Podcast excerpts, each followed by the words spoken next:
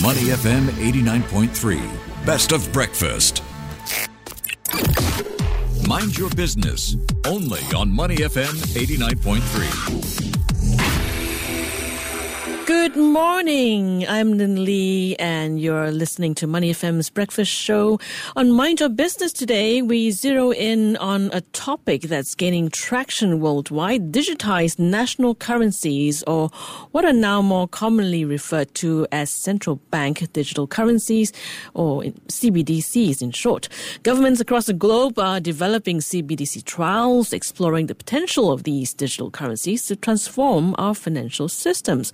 According to the Center for Strategic and International Studies, the closest to a full scale launch is likely to be China next year, where it was the first to introduce the digital yuan or e uh, Chinese yuan in August 2020. Singapore has also made progress in its CBDC projects with central banks in countries uh, such as uh, Australia, Malaysia, Canada, France, as well as a new initiative called Ubin Plus, which is an expanded collaboration with international partners on cross border foreign exchange settlement using wholesale CBDC. In May this year, the Monetary Authority of Singapore and the Federal Reserve Bank of New York's New York Innovation Center published the findings of its cross border CBDC experiment. So, what are the findings and what does that mean for Singapore's financial ecosystem and businesses? We are speaking to Alan Lim now, Deputy Director and Division Head of FinTech Infrastructure Office and FinTech and Innovation Group at the Monetary Authority of Singapore. He's on the line to share more with us. Welcome to the show, Alan. Good morning to you. Hey, hi. Good morning. Okay, Alan. We talked about that uh, report that MAS and the Federal Reserve Bank of New York's New York Innovation Center have done, right? And you've published some findings of uh, the cross-border CBDC experiment. So, can you explain what distributed ledger technology or DLT is? perhaps to answer that question, it's perhaps better to understand it in maybe in the context of our, our discussion over here. So the way that perhaps we experience money today in a in a physical form, we have the notes and the, and coins let's say physically, if we were in the same room today, if let's say we were, let's say, buying and selling goods and services, let's say I would pay, let's say, five dollars for a cup of coffee that you would offer. I would hand you, let's say, the five dollar note over to you in settlement for, let's say, coffee that's been made and provided to me. The term that we use is settlement, i.e., I've discharged, I've discharged my obligation, I paid you, the money is settled. In a digital and electronic form, what happens is that the experience that I might have you might have when paying for something, you might get a sense that that is actually happening immediately. Mm-hmm. Um, as a consumer, you feel that the payment is actually completed. But it's a technical process that happens behind the scene, which we refer to commonly as settlement. That's where actually the fund transfers actually happen behind the scene. So going back to the scenario where we, we spoke about uh, you and I, let's say buying and selling co- coffee. If we were to buy and sell goods and services, for example, on the internet across borders, that actual transfer of money doesn't happen physically. It happens behind the scene. And in order for that fund transfer to happen, it needs to go through the, the settlement process, which I've described.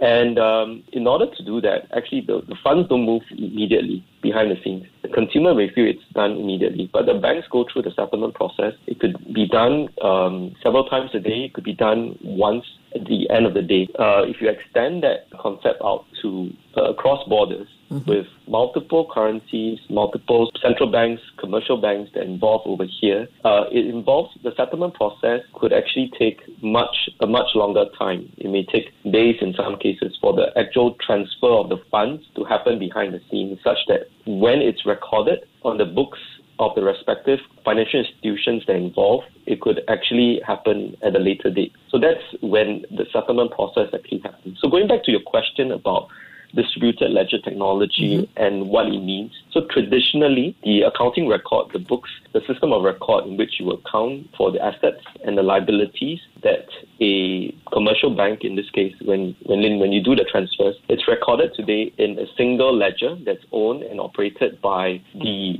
commercial bank in this case. But not everybody banks with the same bank. We may have different banks in this case. So the banks would therefore have to settle between themselves. They will have to move the funds across themselves. In Singapore, we do have a centralized settlement uh, ledger, which the banks are involved in, and they settle on a regular basis. But across borders, across different countries, there is no single centralized ledger that's owned and operated by a single, let's say, central bank or single organization that does that. So what um, happens in order to facilitate that is that the diff- what we term as correspondent banking relations, where the different banks, commercial banks around the world, will need to set up a correspondent banking arrangement such that they would actually have an account with the, let's say, the sender's bank or with the corresponding ledger in order to facilitate this fund transfer. So this has resulted, I guess, ultimately in issues such as the lack of the time it takes in order to effect this transfer, and it could take a long uh, so the time it takes, and because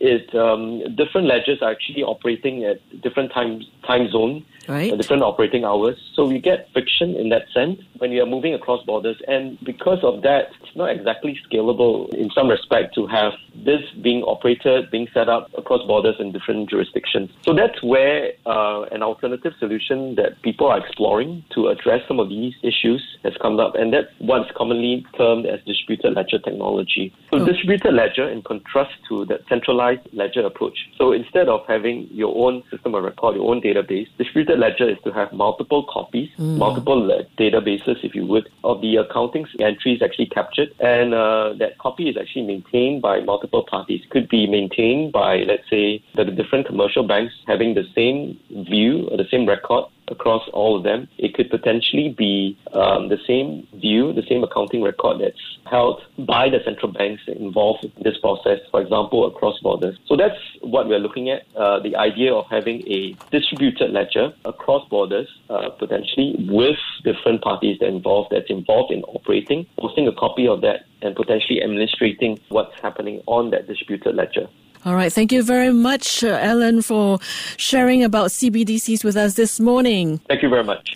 Alan Lim, there, Deputy Director and Division Head, FinTech Infrastructure Office and FinTech and Innovation Group from the Monetary Authority of Singapore. Stay with Money FM 89.3. To listen to the full interview, download our podcasts at moneyfm893.sg or download our audio app. That's A W E D I O. Available on Google Play or the App Store.